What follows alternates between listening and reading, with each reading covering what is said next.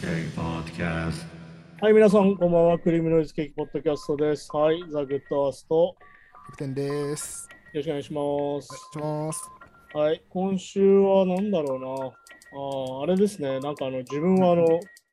思い出の映画っていうのがやっぱあって、映画好きとしてね。それがあの、久々に映画館でかかるっていうんで、うん、おお、なんだろう、ほぼ始発で新宿まで行ってきました。うん、おお。こっちみんなの映画ですかえっとね、ファイトクラブって映画で、ああ、はいはい。 99年かな ?98 年の映画なんだけど、なんかあの、午前10時の映画祭っていうイベントっていうか、そういうかけるもなが企画があって、はい。で、なんかまあ昔の名画をかけるんだけど、毎回こうラインナップが変わって、まあ2週間限定くらいで大体かかるんだけど、う。はいはい。それがまあ、ファイ今回ファイトクラブが選ばれてて、おこのお。辺だと新宿で見れるってんで行こうと思ったんだけど、あの午前10時の映画祭ってついてるのは、要は朝一の1回目でかかるってことなのね。うん。大体今までって映画館って午前10時に営業開始だから、はいはい。午前10時だったんだけど、今ってもうシネコンってさ、もっと早い時間からやってたりするわけ。はいはい。だから、あの、映画の開始が8時半っていうの。まあ、だいぶそうですね、早いですね。そう。だから、あの、なんだっけな、家をね、朝6時半ぐらいに出て、うん。こ見に行ってきまして。れいいですね。やっぱ、また映画館で見るのとね。そう、だってあれなんだよね、今結構さ、多いんだけど、今回多分フィルムがかかってたんだけど、フィルムっていうか、まあデジタルだとは思うんだけど、はいはい。フィルムでかかってて、なんかその場所によってはあれなんだよね、なんかもうすでにブルーレイ上映になってるところとかも多いんだよ、結構名画系って。あ要はフィルムの権利がもうないかなかったりして、あ。はいはい。結局かける権利だけもらって、あの要はブルーレイをみんなで上映してみるみたいな形になることも結構あるから、こうおお。やって東宝シネマズとかで見れるようなところでちゃんとやれるっていうのは結構珍しかったりするから、おお。だから午前10時の映画祭結構貴重なんだけど、しかもなんか、多分そうですね。金曜ロードショーとかでしか見たことないような映画とかも、またね、映画館で見ると違ったりとかもするでしょうてね、かかなあのなんなら尺が違うんだよ。ああ、そっかそっか。そうテレビでややる映画に関しては吹き替えだったりもするし、なんならそのうんテレビ用の尺でできてるから、なるほど、なるほ単純にもうフルで見たら全然違うってのもあるし、ど。なんだろうな、昔とかだったらあれなんだよね。あの、なんだっけな、ダーティーハリーとかがそうなんだけど、な。はいはい。要はテレビで、普通のそのままフル尺でかけることって逆に今までなくてさ。おお。だからあの、ダーティーハリーの吹き替え版って、ノーカットにすると、実は2、3分英語しか撮ってないとこがあって、おお。ああ。要は要は必ずそこは切られてるから、要はそこのあとこのアフレコをしてない箇所があるんだよはいはいはい。だから吹き替え版は実はフル尺は存在しないっていう映画が昔はあったりするんだああ、そうなんですね。そうそうそう。だから要は、その映画をノーカットでかけるってことが当たり前じゃなかったから、昔は。うん。でしかも昔ってさ、ビデオも DVD もないからな。ああ、そこそこ。まあ一回かかるのが。終わったらもう次はもう名画座に見に行くしかないわけ。うん。しかもそれはもう期間決まっててタイミング決まってるから、それに合わせて見に行くしかないの。で、それ以外の映画。画って存在しないの、もはや。ああ、そっか、そういう時代か。そう。だからそういうものの時代だと、本当に吹き替え版とかって全然ちゃんと作られてなかったりするから、うん。それも含めて結構貴重なんだけどね、その昔の映画を映画館で見るってこと自体が。で、まあ、名画座自体は今池袋とかにもまだあるギリギリあるけど、はいはどんどん少なくなっちゃってるし。い。うん。ってなると、こういう午前10時の映画祭とかで本当に見ると、本当にいいしね。あとなんかやっぱあれなんだよね。やっぱ音楽とか小説とか、まあ映画も何でもそうなんだけど、はい。その、自分がさ、やられた年ってあるじあゃーん。自分がそれまを見て、めちゃくちゃハマった年っていうのがあって、あうん。は俺ファイトクラブだったら多分中学校2年生ぐらいなんだけど、いはい。見てめちゃくちゃハマって、で当時多分俺テレビで見たんだけど、はいそれでハマって DVD 買ったりとかしてて、なんだっけな、俺多分に25ぐらいかな。なんかうんバウスシアターって映画館があって、高円寺かな。およく爆音上映とかやってたんだけど、お。おへえ。そういうのがあったんだけど、そこがもう閉まっちゃうってんで、吉祥寺か。吉祥寺バウスシアターってのがあって、2014年に多分閉まっちゃったんだけど、はいはそこがいわゆるその閉館に合わせてやった企画にファイトクラブが入ってて、い。で、俺は多分そこで初めて劇場で見たんだよ、2014年に。おお。おお。へだから多分今だとろ7年前とかうん。なんだけどそうそうそうでやっぱ映画館で見てやっぱ全然違えなってなって。あやっぱそうなんですね。うん、それでまた映画の見方が変わったりとかしてもえなんかやっぱさ、映画好きになる、なんだろう、きっかけみたいな映画なんですかああまあでもそうだね俺それこそそのデビッド・フィンチャーって監督の映画なんだけどそのフうん。うァイトクラブが、えっとはいファイトクラブの1個前が「セブンっていう映画を作っててん、あはいはいはい。完全に俺はその2本でできてると言っても過言ではないいわおーゆる音楽に関してもセブンのサントラがナインチネルとデビッド・ボーイだったからあーそういう流れもあるしね音楽もめちゃくちゃそれでハマったし映画もそれですげえ見るようになったからおー完全に自分の性癖はその2本でできてるって言っても過言ではないあ、なるほど。そうそういうのがあったりしたからね、やっぱこうやってリバイバルやってくれるのはすげえ嬉しくて、だからそのバウスで見たときは多分俺が25ぐらいか、だから6年前とかだから、あだから30前だったんだ、30になる前に見たんだけど、うん。それでもやっぱその当時と感じ方が変わるっていうか、まあ、ファイトクラブ自体は毎年見てんだけど、毎年っていうかもう、ブルーレイで年に2、3回は必ず見るんだけどさ、あ、はいはいはい。それでもやっぱり、なんだろう、感じ方が徐々に変わっていくのを感じるというか、ああ、年齢を重ねる。そうそうそう。それってやっぱりそのエンタメ何でもそうだから、てかまあ読み物でもね、何でもそうだから、いわはいはいゆるその中学校2年生の自分と、えーだかうらん映画館でバウスで見た29歳の時の自うん。分が違うし、もっと前か28ぐらいからから、それでも違うし、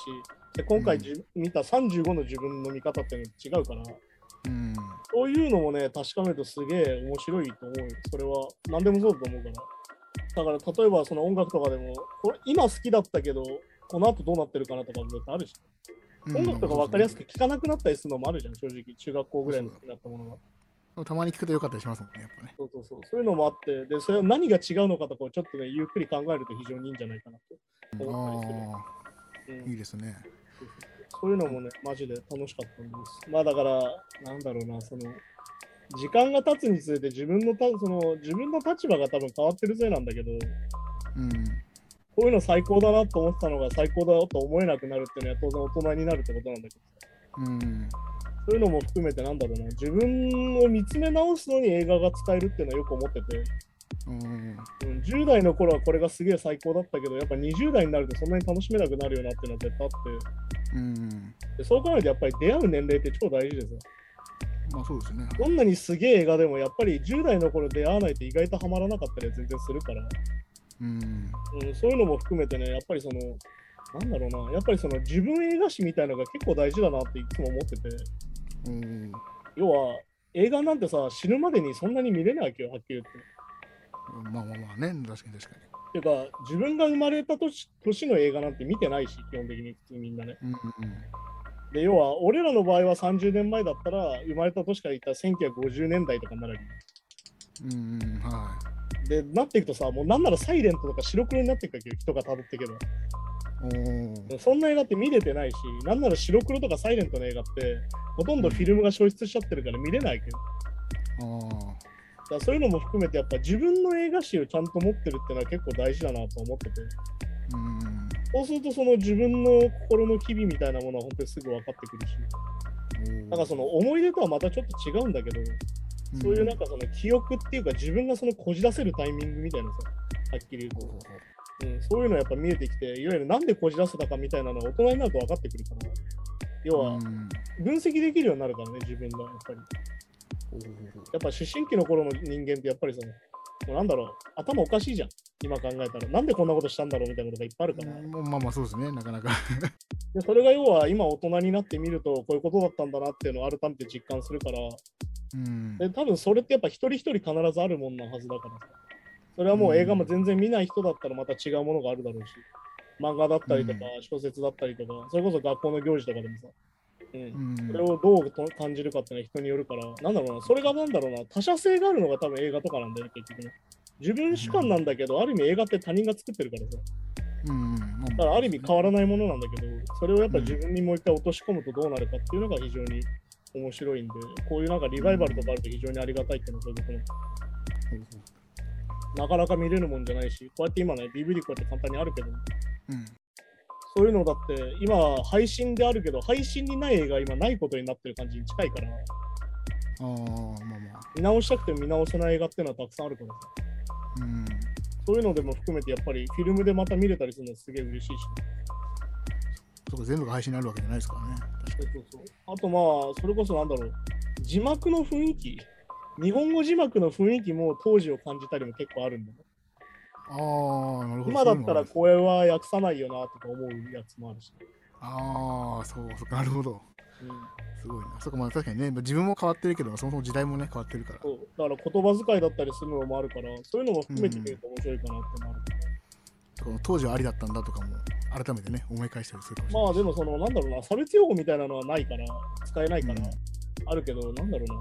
あの戸田夏子の字幕って独特だったりするし、ああ、はいはい。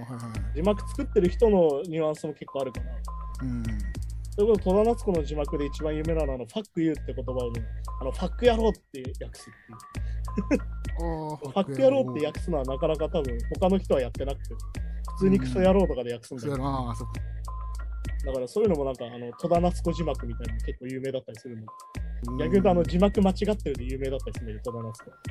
ああの、ナインチネイルズのことを9ミリの爪って訳してたし、あ、おー いやまバンド名だってことを分かってないってことなんだけど、あそ、そういうことか、そういうことか。そういうのもあったりするんで、そういう時代性も考えて結構面白い。うーん。そう、それをね、今週はそれを見に行ったりして、結構楽しい1週間でした、ね。はいはいいはいい。ですねじゃあまあそんな感じで、今週もニュースに行きましょう。あはい、はいカニエ・ウエストとドレイク、長年の確執を得て和解したことが明らかに。はい。というニュースですね。そうだよね、なんかまあ、あれだよね、まあずっとやってっかんね、ここはね。 まあそうですね。で、まあなんかあれでしょ、あなんだっけ、あの、ドレイクの家にカニエを招待したみたいなやつなんでしょ。なんかインスタに上がってたみたいな話なんだよね。はいはいはい。そもそも確執の原因って、いやーまあそれはいろいろあるんだろうけど、もう単純にあれだよね、あのお互い実は似たタイプのラッパーでさ、うん、あはいはい。いわゆる今のこのドレイクのとカニエのスタイルってもともとなしだったスタイルなんだよ。おーいわゆるメロがあるラップみたいな話で、あ、なるほどなるほど。要は歌ってるんだか歌ってラップなんだかみたいなところの間を言ってるのがこの2人でさ。うん。だからカニエ・ウエストが出てきたことによって、ある意味ありになったジャンルみたいな話でもあるんだよ、実は。あ、なるほどなるほど。うんいわゆるそのメロディーがあるラップみたいなさ。うん。で、だから、あれなんだよね、ラップ界的にはカニエ・ウエストってずっとラップ変って言われてて、はいはい。あのこんなのラップじゃねえっていう人も結構いるんだけ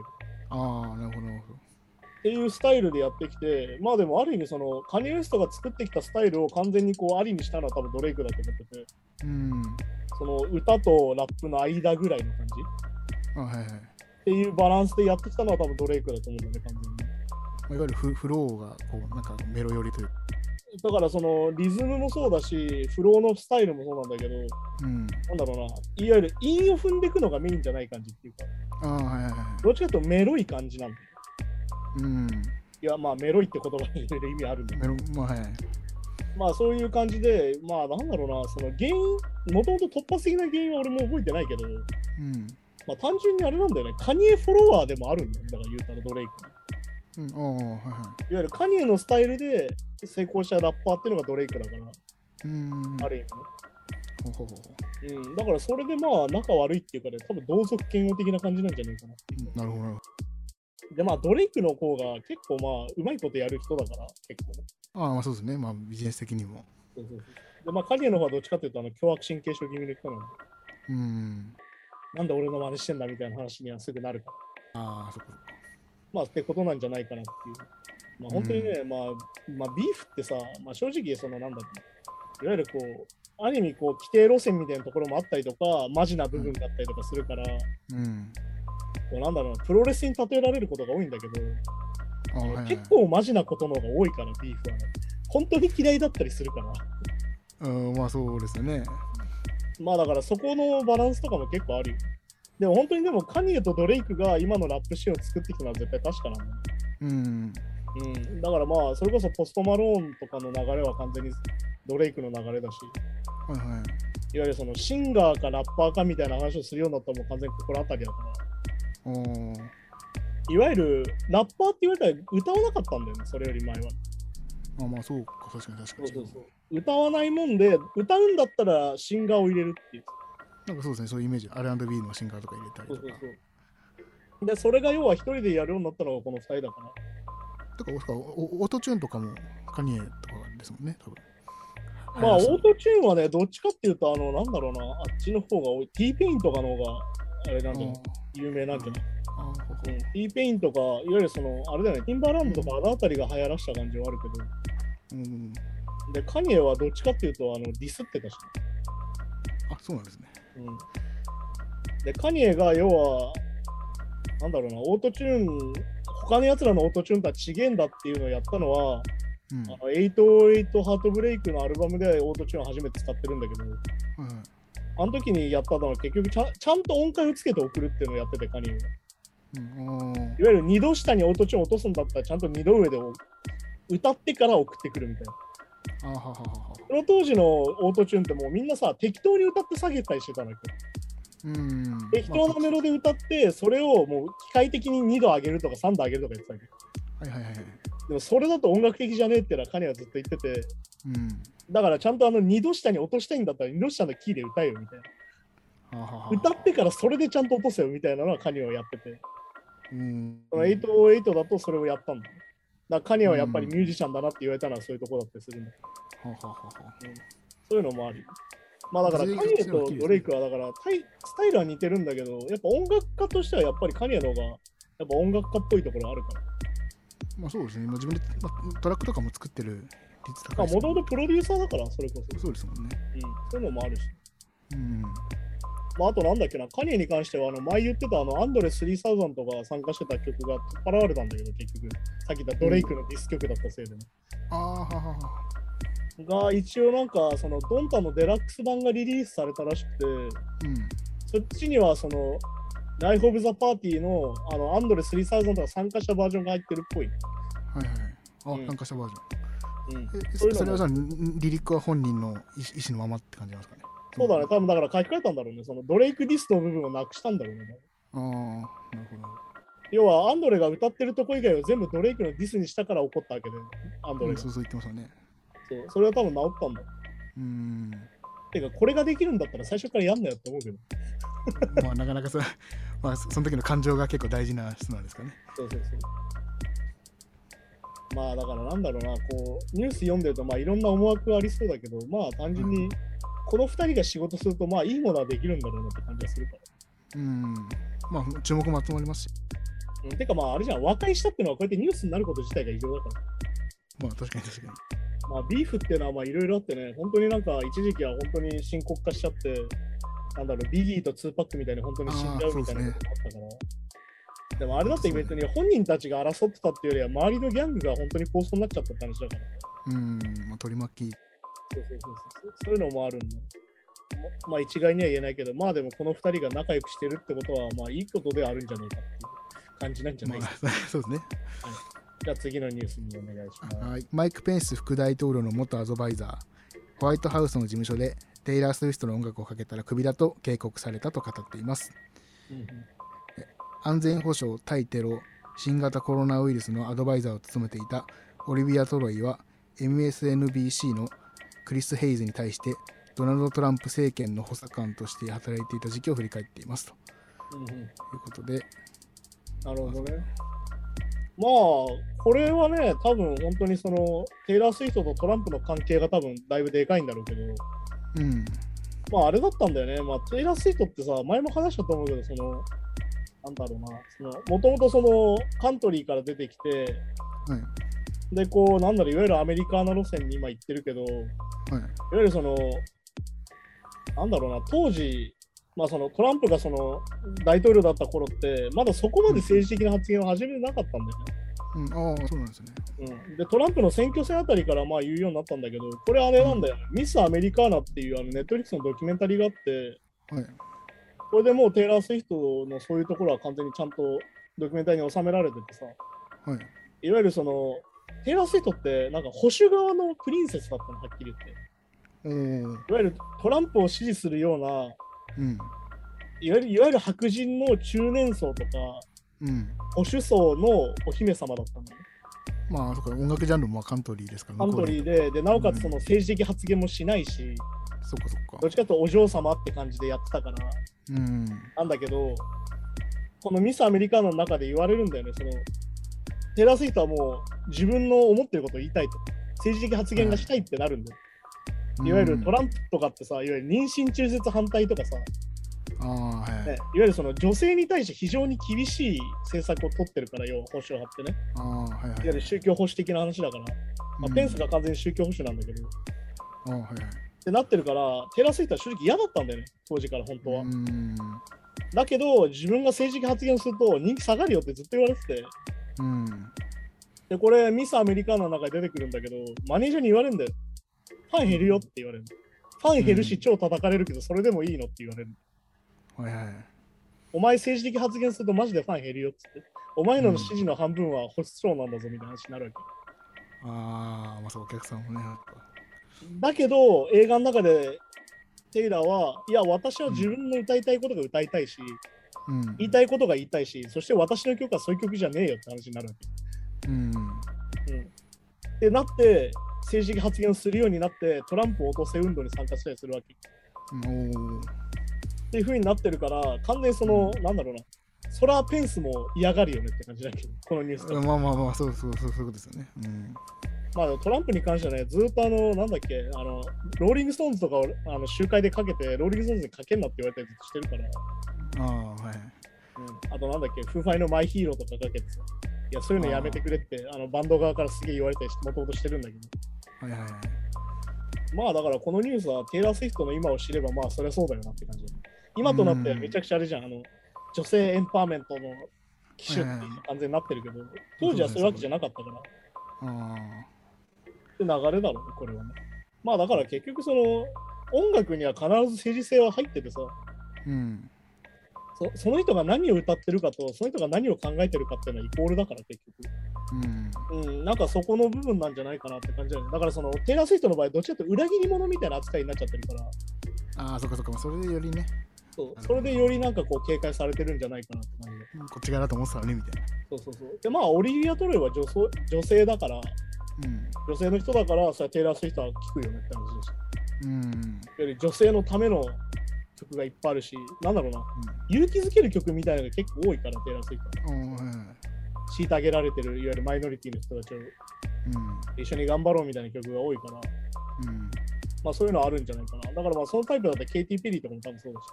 ああ、はい。まあそういうのもあるんじゃないかなって感じかな。でもね、音楽聴く聞くぐらいね、いいかなと思っちゃうんですけどね。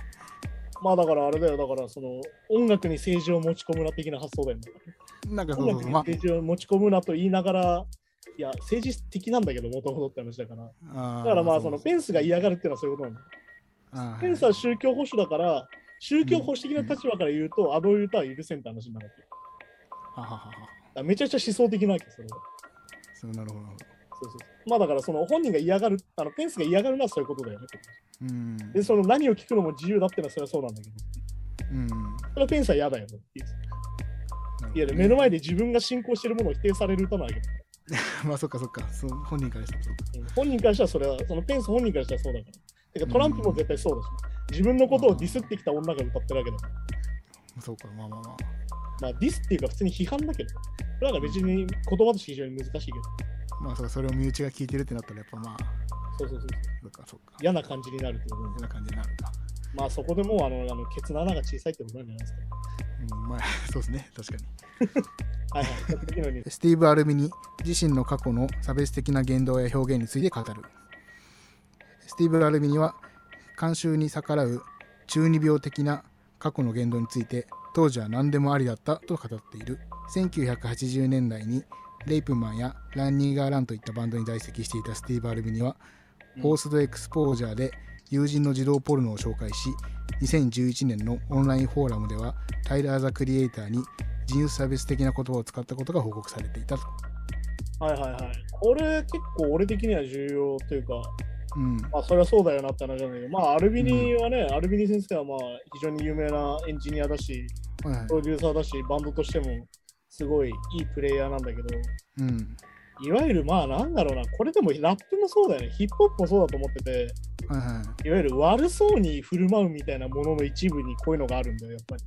まあまあそうでしょうね、多分。いわゆるそのなんだろうはっきり言ってミソジにいわゆる女性嫌悪だったりとかうん、いわゆるその差別的な言葉いわゆる悪い子使っちゃいけない言葉を使うかっこいいみたいなはいはい。文化が絶対ああって、そうってしようじゃないけど。そううそうそういわん、ゆるそのこのタイラー・ザ・クリエイターに言ったのはやっぱこのまあもうランニガーランって言っちゃってるんだけどまあその N ワードであはいはいはい N ワードを使っていわゆる罵倒したりとかしてるんだけどうんでもそれって結局さもう時代遅れなきゃはっきり言ってそうですねで要はうもうだからアルビニはさこれなんでこういうことしたかっていうとうん結局外される流れができてきてるって話をしてるわけおーこれをちゃんと説明してどういう意図で使ったかを説明しないと俺を外そうっていう動きがあるっていうのを言ってるわけようんはいはいはいっていう風になっててで結局要はちゃんと説明しなきゃいけない時代になったってことなんだよねある意味うんこういうどういう意図で使ったんですかみたいなはいはいはいちゃんと説明しなきゃいけないしてかそれをはっきり言って許されないしうんいわゆる悪そうな振る舞いで、本当は悪くないんだけど悪そうな言葉使っちゃいましたみたいなのって、はっきり言ってポーズだからダセえじゃんって今なってるわけ。まあまあまあ確かに確かに悪ぶってるだけですからねで、まあだからアルビニがこの中で言ってるのは、いわゆるその無知でいて、いわゆる特権的な立場に自分がいたってことを言ってんねんいわあはいはいはいいわゆる白人男性で、うんいわゆる白人だし男性だっていう。うんだからこれはあのラップの世界でもすげえ言われてる、その黒人差別と女性差別が二重構造になってるって話で、うんいわゆるその N ワードを使うことと女性の差別用語を使うのが同列にあると思ってたら、うんなんだろう、黒人差別をするのはいけないってなってるのに、女性差別をするのはいけないっていうのがさらに下にあるって話があったりするわけ。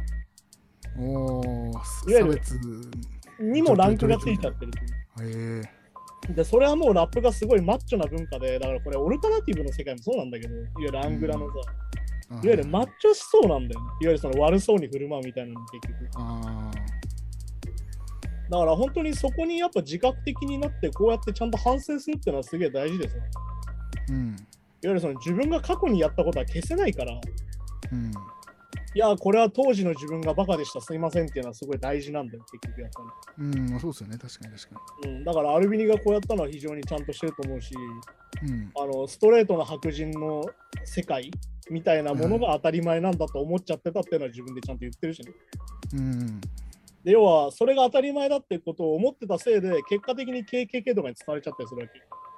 ああなるほどいわゆる政治的な発言しないっていうのもある意味そういうとこもあって、うん勝手に使われちゃうんだよね、自分の思ってないことをそれは嫌ですね確かだったらちゃんと説明するしかないよねって話だから。にうんまあ、最近なんだっけ、あの、マツコ会議って番組でさ、クリーピーナッツの松永が炎上してたけど、うんおおそうなんですあれも完全にそういうもんだし、でもやっぱりね、彼らの言動を見てて思うのは、うんあの自分たちに対するナイーブさ、繊細さと、いわゆる社会に訴えかけるメッセージ性っていうのをバランスがもうおかしくなってんだなって感じなんだよ。おーそこはやっぱり自分たちでやっぱり管理しないといけないんじゃないかなと思うし、うんなんか結果的になんかテレビの編集がダメだよねっていう話をしてる中で炎上しちゃったんだけど、はいはいはいでもそれにもう出てるのはテレビだから、あーまあまあまあまあうん、そしたらやっぱテレビが悪いんじゃないのみたいな話だから。うんなんかその要は松永がミソジニーを肯定してるみたいにいう話になったっけいわああへえゆるヒップホップの日本には限界があるみたいな話で、まあ流れを読んでればそう取られないこともないんだけど、いうんわゆるミソジニーが許容されないとダメなんだみたいな発言に聞こえるって話だったっけああいわゆる何でもかんでも叩いて潰しちゃうけどみたいな。まあだからフリースタイルじゃダンジョンの人たちが麻薬で捕まったりとかした時にすげえ叩かれたみたいな話で。はいはいはいでもヒップホップってもともとそういう要素あるじゃんみたいな話の中で出てきた言葉なんだああそういうことそういうことかああなるほどなるほだからミソジニーで叩くのもどうなんだみたいなに取られたんだけどどうんでもなんかその本人たちが説明するには前後の話があっていわうんゆるこういうなんだろうな話題がある中でそういう編集のされ方をしちゃいましたって話をしてるんだけどうんでその中でマツコはテレビは向いてないみたいな話をしてるわけどヒップホップを広げるには。うんいわゆる短い時間で話して編集されたものが出るからっていう話をしてて、はいはいはいはいでもそれだったらやっぱりダメってことじゃんテレビなんてやんない方がいいじゃんって話だからうんまあ要は要は文脈がないと伝わらないもんがやっぱ流されちゃうからってことですもんね。であれなんだよねその後クリーピーナッツが自分の「オールナイト」でこういう意図でしたってちゃんと説明するんだけどうん。でもさテレビの編集がダメって話をしてんだからやっぱりテレビは批判しなきゃダメなんだよね多分うん、だからそそうですね、クリピナッツ自体もまあ結構テレビ向けに頑張ってるっていうか、そうだからその中でさ、なんかテレビのスタッフにも話を聞いてきたありがとうみたいな言ってんだけど、いやでもうんお前ら編集したのはスタッフなんだぜ、これ多分。そうそうそうそう。本来ね、だかだら、から本来批判するとこは批判しなきゃダメなんじゃないのってところなんだけど、うん結局八方美人になってると思ってて、うん、まあまあまあまあ、そうですね。やっぱ仕事っていうのはあるのかもしれないけど、まあ。そうだから結局ダメなものはダメだしって話だから、だかうん。らクリーピーナッツがこんだけなんでテレビに出てるかってさ、事務所が呼んできた仕事をほとんど受けるみたいな話をしてて、うん。だったら事務所のセンスがないし、やっぱテレビの編集ってクソだよねっていう答えにならなきゃいけないんじゃないのかなって思うよ。なんかそうですね。まあまあ、なんかね、俺ら、うんこんなことされたよ、マジ。テレビクソだなぐらいなことはまあ言ってほしかったかもしれないけど、もしかしたらね。てか言わないと良くなんないじゃんだって。うん。だってその編集が肯定されちゃうってことだから。うん。その編集がダメでしたよねってとこまで踏み込まないとさって思うわ確かに確かけ、うん、だからこういうアルビニがこういうことを言ったのはもう分かりやすくなんだろうアルビニが最後にすげえいいこと言っててに。うん。あの反ウォークって言葉があってウォークって言葉があってさうん。えっ、とまあなんだろうスラングなんだけどいわうん。ゆる目を覚ますって意味なんだけど、えっと WOKE っていうちょっとまあ造語なんだけどはいはい。目を覚ます。うん。いわゆるそのマイノリティのがどれだけ虐げられてるかに気づくっていう意味なんです、ウォークって。ああ、はははは。まあ、いわゆる目覚めるっていうので、まあなんだろう、これ良くない言葉で使われてて結構、うん。えっ、と、なんだろうな、日本で言うと、なんつうんだろう、あれだな、意識高い系みたいああ、みたいなもん。あーそっかな。そっか扱いでウォークって言葉を使われててあんまり意味じゃないんだけど、うん。だから反ウォークってものがあってさ、ほうほうなんかいわゆるその、意識高くなっちゃってさみたいないじりがあるわけ。まあ日本にもありますもんね、まあそういうのね。そうそうそうそううんで、それに対してアルミニはしっかり、あれ、それはゴミだよって言ってて。うん、まあね。そんなことやったら全員ゴミだって言ってて、あ、偉いと思う。まあいいですね。やっぱ昔の自分やっぱちゃんと反省して、やうんだっぱそうそうそう。から要はさ、そのアルビニゲーって当時何でもありだったっていうのはさっき言ったみたいにマッチョイズムをこう出すためには、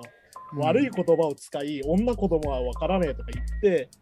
やらないと認めてもらえないっていう文化があったのは確実なわけど。そうそうそうそうすで、ねこれはもうさ、ギャングスターラップから何からそうだけど、うん。だけどもう今そうじゃねえよって話をしてるからな。うん。だから結局なんだろうな、その、 多分タイラー・ザ・クリエイターにムカついたのは多分本当なんだよね、アルビニがね。その、うん、はい。ドアのバンの中ですげえうるさかったりとかしてすげえ腹立って思わず言っちゃうんだけど、うん。だけど使うべきじゃないよねって話が今になっそうそうそう、言葉をね。ただから結局そのなんだろうなその社会的なものとさ音楽をやっぱり切り離して考えてる人の発想だなってやっぱクリーピーナッツに関しては思っちゃうけどどうしてもうん。だからそそこを地続きにしないとやっぱダメだからやっぱりちゃんと批判するとか批判しないとさって思うしうん。要はいいように使われてんじゃんお前テレビにってやっぱ俺は思うわけまあそうですね。まあ。で本人たちはそうじゃないのは見ててわかるからさ俺も普通にオールナイト聞いたりしてるしうん。普通に面白いしさ、なんだけど。どいざそういう時になった時の弱腰感っていうのはやっぱりビビってんだと思うわけど、まあまあまあまあ。うん、それはやっぱ思っちゃうからでやっぱなんだろうなクリーピーナッツってさ自分への葛藤を非常に歌っててすげえ好きなんだところあるんだけどうん。まあだから言えたらエモラップみたいなもんだと思っててはいはいはい。その自分がそのヒップホップ的じゃないことを葛藤した歌をよく歌ってるじゃんうん。いわゆるドラッグディーラーでもないヤンキーでもないそうですね。こんな僕たちがラップをやってますよっていうのをやっててうん。である意味彼らはさスキルがすごいわけじゃんラフリースタイルバトル3連覇とか、いわゆる DJ の大会で何連覇みたいになったわけじゃん、世界。はいはいはい。でもそれってそのエミネムが的成り上がり方というか、ああ、そうか、まあ、スキルで見せる。うん。スキルで成り上がってくるみたいなところなんだけど、うんまあエミネムもね、めちゃくちゃ歌詞に問題があって、そこのあの、エミネムのその、なんだろうな、差別用語の使い方みたいなね、コラムがあって、それもすげえ面白いコラムがあるんだけど、おお、はいはい。まあ、クリーピーナッツはそうやって生きてるんだけど、うんそうやってできてる時に、やっぱ自分のナイーブさをすごい歌うわけじゃん。うん。自分が理解されないんだ、辛いんだって話をすごい歌うわけじゃん。うん。そこに共感して売れてる感じもあるわけじゃんわけじゃん若者としては。まあまあまあまあ、はいはい。だけど、世の中このままでいいのって話だけそうですね、まあ、はいはい。ど、世の中は変えなきゃいけないんじゃないのって思うから、だうん。から俺が最近ずっと思ってる、俺はヒップホップが流行ってると思ってなくて、はっきり言って。おお、ラップミュージックが流行ってるだけだと思うよ。なるほど、なるほど、そうか。まあ、いわゆるラップっていう歌唱法が流行ってるだけで、ラップは音楽でヒップホップは文化みたいな、なんかたまにありますけど、そういう感じですかね。うん本当にそんな感じ。だから音楽として受けてるだけで、別にあの文化圏としては全然受けてないよねって思っちゃう。まあまあまあ、確かに確かにそうですね。だから結局、その社会性と結びついてないから、今の日本のラップうミュージックん。ってなっちゃうから、いわゆる結びついてるとこあるんだろうけど、やっぱり、なんだろうな、よく言う、その、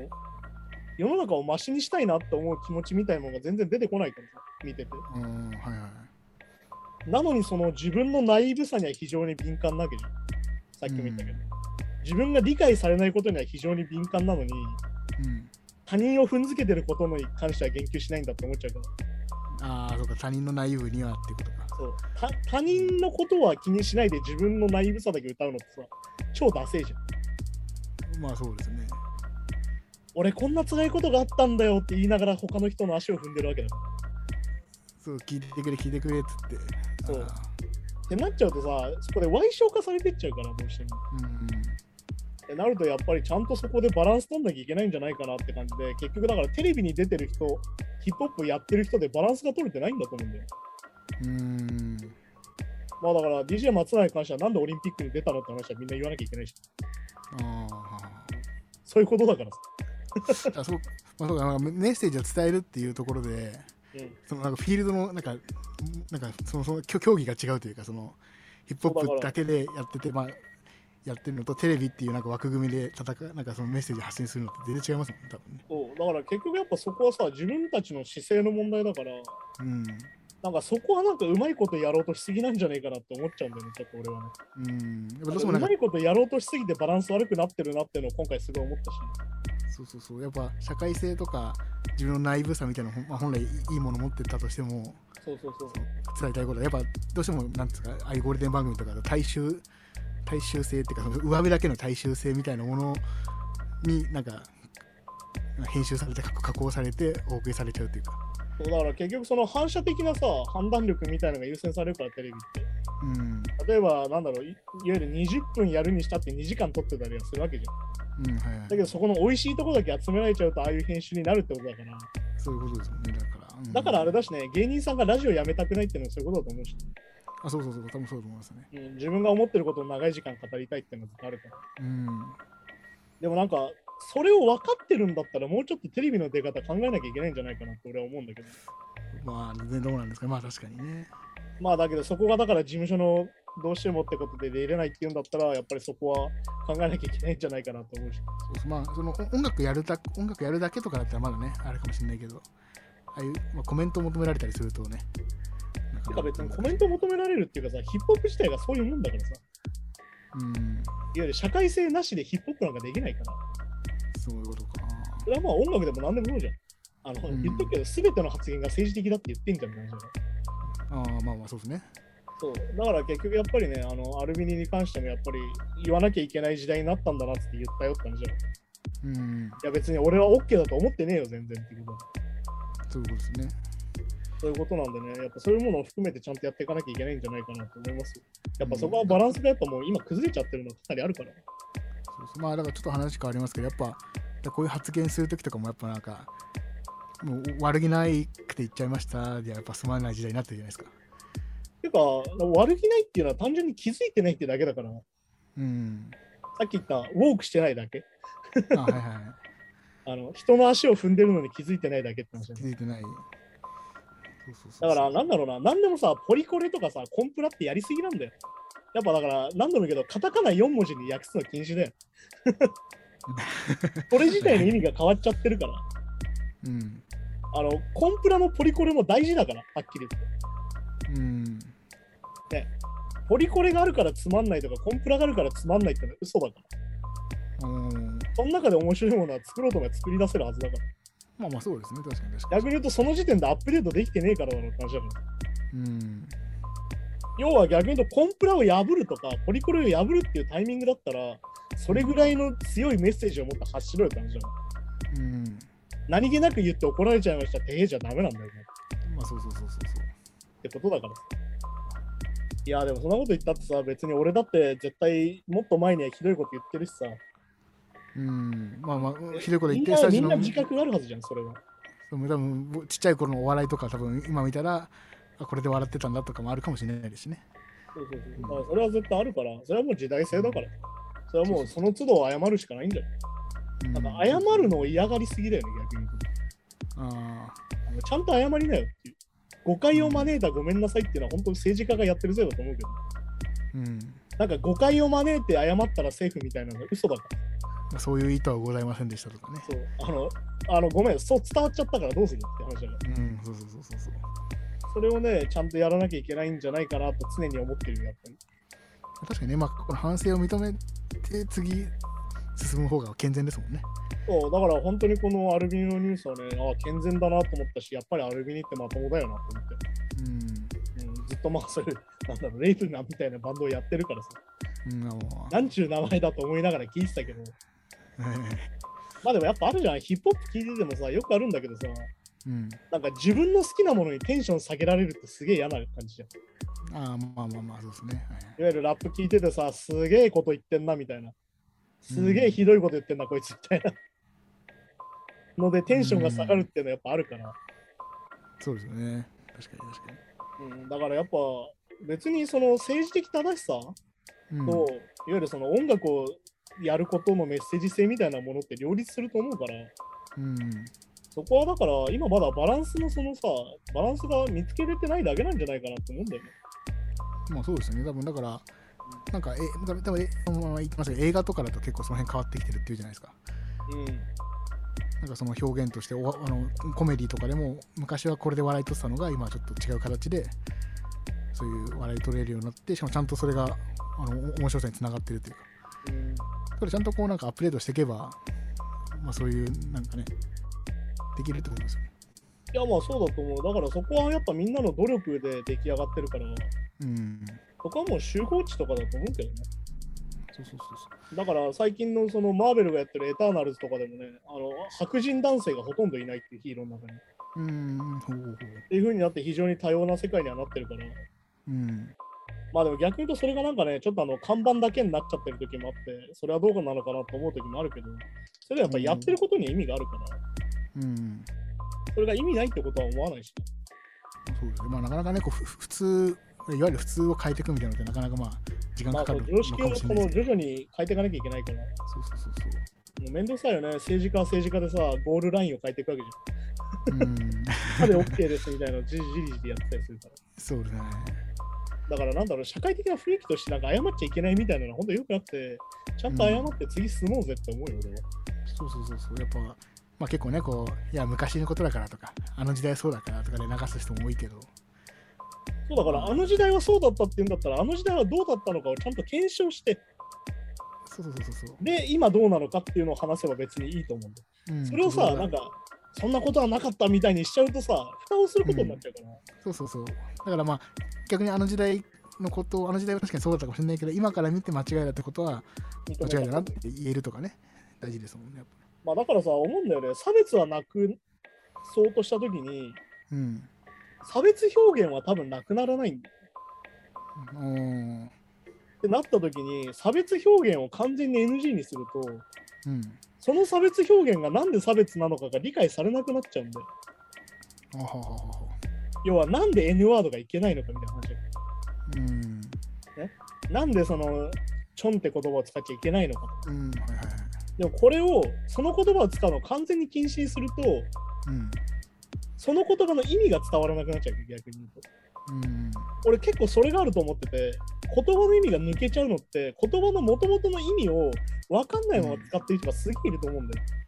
あーまあそれはあれでしょうね多分そうだからさっき言った俺がそのカタカナ4文字にするなってのはまさにそれでうんポリティカリコレクトネスって何かを考えろって話だけどポリコレポリコレ言うけどポリコレって何って聞いた時にちゃんと答えられるのっていううんということコンプライアンススって言葉をちゃんと答えられるのって話だようんなんかそれでなんかね、日本って軽くしちゃうんだよ、罪を。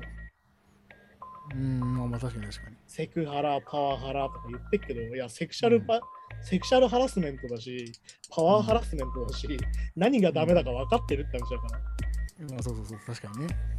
ていうね、言葉の意味が抜け落ちてくんだよ。で要は差別表現がなくさない方がいいってのはどういうことかっていうと、う映画の中で悪いやつが使ってる分には問題ないわけよ。うああ、まあそうか、そうそう。いわゆるレーシストで最悪な悪役はそういう言葉を使うわけ。うん。それはそれで勉強するわけ。うん。なんで毎年ナチスの題材にした映画があるかっていうと、ナチスが何をしたかを勉強し続けなきゃいけないからね。まあ、はいはそうだよな、ナチスのやつらはこういう言葉を使うよなとか、い。うんいわゆる KKK のやつらはこういう言葉を使ってて最悪だよなっていうのを忘れないために表現にずっと使われるわけ。まあ、そうか、まあ、やっぱいい悪いがあって初めてね、何がいいか分かるわすもんね、やっぱね。だから、うんデゼヒヒとか言ってっけど、いや、悪いものは悪いしっていうさ、うんそのデゼヒヒって言葉の意味も最近もうダメになってると思うんだけど、ね、うん。なんか連呼しすぎてダメになってる言葉っていっぱいあるなと思って。そうですね。はそうそう、そんな感じでね、だから本当にアルビニ先生がこういうことを言ってるっていうのは俺は非常に嬉しいし、い。うん。いいですね、やっぱ。そういう誤解されたまま進んでいくのは絶対良くないなと思うし、ちうん。ゃんと反ウォークを掲げるものに対してちゃんとゴミだって言ったのも偉いと思う。でも、反ウォーク、まあ、今、そのね、いる、今いる、今いるか、いるか、それ。めっちゃいじるじゃん。日本人も結構多くないいや、意識高い系で嫌になっちゃうよねみたいなさ。あーまあ、まあ、だって、まあ、差別とかわからない、環境問題とか多いかもしれないですね、結構ね。まあ、環境問題はね、環境問題は事実があるから、そこをどう捉えてるかはまた話が違うんだ。だから、意識高い系って言葉も日本と海外で違うんで、うん。うん、とか、意味合いがね。使い方が違うんで、そこはまた違うと思うんだけど。まあでも本当にそのなんだろうな、あの、揶揄するみたいな表現に対して、いや、うっせえよってちゃんと言うのは大事だと思う。まあ、そうですよね。そうねそうそうそう。だから、自分が実は広いところがあるなっていうのはやっぱ自覚しなきゃいけないから。うん。いや、本当にね、毎日ビクビクして生きてますね。まあでもね昔のねあ考え方があるから今の自分もその考え方となんかなんかイイイコールだっていうわけじゃないからちょっと改め改めてそうあいあ、まうふうにあそうそうそう、そういうことです。そそううそそううそそううそうだからまあそのちゃんちゃんとゴミっていうのはゴミちゃんとねあのダメって言って今の今のじゃ立場はこれだよっていうのを示すのもまあかっこいいですよねやっぱねまあだから結局 SNS でさ、なんか今、なんか言わなきゃいけないみたいなのも嫌じゃん。うんこの問題について触れてないんだから賛成ですよねみたいな言い方するのもすげえ嫌だけど。うんでも改めてこうやって具体的に言われた時にはちゃんと反論しなきゃいけないんだなと思う。うんうん。まあそういうことですよ。はい、じゃあ次のニュースいきましょう。はいジャック・ホワイト来年2枚のスタジオアルバムをリリースすることを発表はいはいはい。ジャック・ホワイトは2枚のスタジオアルバムを2020年にリリースことすることを発表している。はいジャック・ホワイトはえー先月2018年のボーディングハウスリーチ以来3年ぶりとなる新曲 Taking Me Back をリリースしているといはいはいうはことですね。い。で、あれね、4月に Fire of the Dawn と7月に Entering Heaven Alive ってアルバムが出るって話。ああ、そうですね、そうですね。はいはい。なるほどね。いや、まあ、ジャック・ホワイト先生帰ってきたなって感じなんだけど、んまあ、最近はね、あれなんだよね、サードマンレコーズをロンドンに建てたりとか、うん、おうへえそっちの方も絶好調なんだけど、ね、おうで、まあ、この Take Me Back って曲が上がってて、なはんだっけ、あの、コール・オブ・デューティーかなんかの予告なんだよ。い。へえうん、当に使わコれーてるル・オんブ・でデューティーの予告編として使われてて、すうん。あ、そういうタイアップなんだとか思ったりしたんだけど。ほうほうほうほうほあとすごいのはね、この Take Me Back ね、2曲っていうか、まあ、2解釈入ってて、う。うん。まあ、Take Me Back、その普通のコール・オブ・デューティーの予告になってる曲はめちゃくちゃファズ聞いてて激しい曲なんだけど、はい。あの、Taking Back Gently っていうタイトルが入ってる曲があって、はいはい。で、このちなみに Take Me Back じ、Taking Me Back 自体は、えっ、と、ジャック一人で演奏してるのかな、確か。ドラムも叩いて、ベースも叩いて、ギター弾いてって作ってるんだけど、うん。このジェントリーって方はバンド解釈になってて、ほうほうほうほうほうで。なおかつジャズなんだよ。おお、ジャンルも違うんですね。ジャズ解釈のバンド形態で撮ってて。うーん。で、演奏者もジャック以外の人を使って演奏してるっていう風になってて、やはいはいはい。っぱこうやってやっぱ音楽的実験もなかなか取り入れててすげえなって。うーん。まだ真反対ですもんね、それもね、なかなだか。からね、非常に1曲で2度おいしい感じになってるんだけど。うーん。まああれだね、なんかまあさっき言ったみたいに、ナッシュビル、デトロイトってこう、サードマンレコードをどんどんでっかくしてたんだけど、うん。本当に今度はロンドンに建てたりとか、もう国も越えちゃったりとか。ね、そうですね。で、まあ多分あれなんだよね、その、この4月、7月って言ってたじゃん、あの、アルバム発売日を。あ、はい。あのこれでもうあれなんだよね、実はもうレコードの予約がもうすでに始まっていてっていううん。おお。はい。そうだからあのあれなんだよあのレコードをさすごい今売れるからレコード自体がうん、はいはい。そうだからもうすでに予約も始まってていわゆるそのん受注みたいな元にしてんだよね、多分ねうん、そうだから非常にこうジャック・ホワイトは相変わらず精力的なんだけど、まあでも自本分当のにね自分の会社にして自分の工場にして作ってるから、ほうほうほうで、ある種、地元の人もちゃんと声をしてっていう。そうそうそうそうそういうあうのんすご地い域振興もやってるからうん。だからなんだろうな、もう、いろんなバージョン今作ってて、大手のそうのん CD ショップで流れるやつと、あのなんだっけけな、ラフトレードで2000枚限定のバージョンとかもいろいろあって、ちなみにこのうん2000枚限定のバージョンはそこで売り切れたっぽいけど、ああ、まあそうですよね、多そういうのをやったりとかね、分。うん。非常に音楽的にも面白い相変わらず面白いことするし、そういうなんかリリースの仕方、これからどうやってバンドはやっていけばいいのかみたいなところも示してくれてるから、うんジャッ、ク・ワイトはすげえなって感じだねちなみにあの、そうそうそう家具屋もやっててね、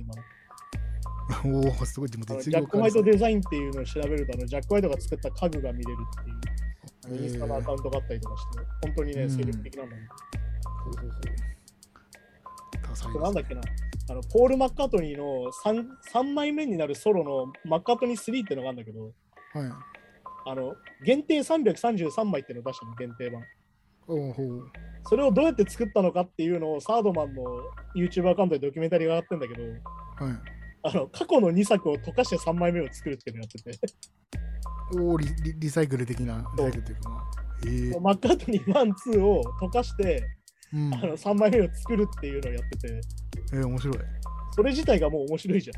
ゃん。うん。確かにまあなんかね、よくは最近の SDGs 的な感じでそうも。そうそうそう。そういうことにもなってるから。えでしかもあれじゃすん、ごアルバムそのものもさ、その1、2、3って出して今3枚目だよっていうのをやっえてー。るから、うん。あのある意味アルバムのコンセプトとも合ってて、いや、ジャックはす本ごい当コンセプトを考えるのが天才だなっていう。すごいな。確かに。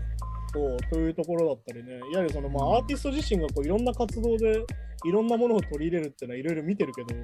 やっぱジャック・ホワイトほどセルフプロデュースができてる人もいないんじゃないかなって思うよ。うん。まあ、そうですよね。そうそうそう。あとなんだろうな。うん、はいはい。やっぱ社会活動もやっぱ取り入れてるっていうのがやっぱめちゃめちゃますごあだいですねからね、さっき話したやっぱヒップホップなんじゃないですか、それが。そうそうそうやっぱ今 ジャンルは違えどまあそうですそねうやっぱ文化なんじゃないですか、やっぱり。音楽も文化でしょっていうところなんじゃない、そうそうそうそうそそれがやっぱね、地でちゃんとやれてるっていうのがすごいしね、ううんそういうところだったりするだろうし、やっぱその、ある意味そのね、経営者として多分すごい優秀な人もついてるのかなって気もするんだけど、うんやっぱりジャック・ワイトのそのコンセプトだよね。毎回出してくるコンセプトが非常にファンが求めてるもの。うん俺ジャック・ホワイトのファンでこういうもの欲しいなってところもちゃんとついてるしなんかちょっと新しいとこまで行ってくれる感じっていうか、うんそのいろんな限定版を出してみたいとかはい俺なんだっけなジャック・ホワイトのだからあこれすげえ誇りなんだけどなんかこうレコードを持ってはいるんだけどあはいはい今誇りだらけなんだけどこれもあの針を落とすところで違う曲が流れるっていうのがおお針をその落とす場所によってあのボーナストラックが聴けるっていうのがあってあへえじゃあすごい遊び心がそう回転数を設定してここに針を落とすと違う曲聴けるよみたいな、へえでリバースにするとさらに違う曲が出るよみたいなのがあったりとかうんそういう仕掛けがあったりとか常にやっぱコンセプティブなんだよねうん非常にコンセプトとテーマがしっかりしててそういうのでできてるからまあだから本当にそういうのを含めてやっぱジャック・ホワイト才能あるなって感じなんだけどはっきり言ってねうんいやそうですねまあだからまあね今アルバムほんのと一一個のはブいランドにねブランドっていうかまてかもう自分がブランドっての分かあってそうるそうそうまあだから本当にねあのアルバムのタイトルが1枚目があの夜明けの恐怖でんもう一個があの生きたまま天国に行くっていうタイトルだから、どういう話なんだろうっていうのはちょっと気になるけど、トラックリストとかも出てんだけど、っうんそうですね出てますねていう話だったりするんでね、あとまあなんだろう、合わせて話すんだったら、その、フーファイがね、うんフーファイターズがなんだっけ、あの、最新アルバムか、メディセンアットミッドナイトの、なんかレコーディングした場所、幽霊屋敷だったんだよねみたいな話をしてたんだけど、はいはいあのデイブがインタビューでね。それとまあ関係あるんだ関係ないんだかなんだけど、うんあの、そこをなんかそのリンクさせたホラーコメディを作るっていうのをやってて、おおそのアルバムのね、アルバムレコーディングするに借りた部屋が幽霊屋敷だった話をうんリンクさせたど、なんだろう、ホラーコメディを作ろうっていうのをやってて、今、ジャケが出てて非常にバカバカしいジャケなんで見てほしいんだはい けはいはい。おなんか楽しそうですよね。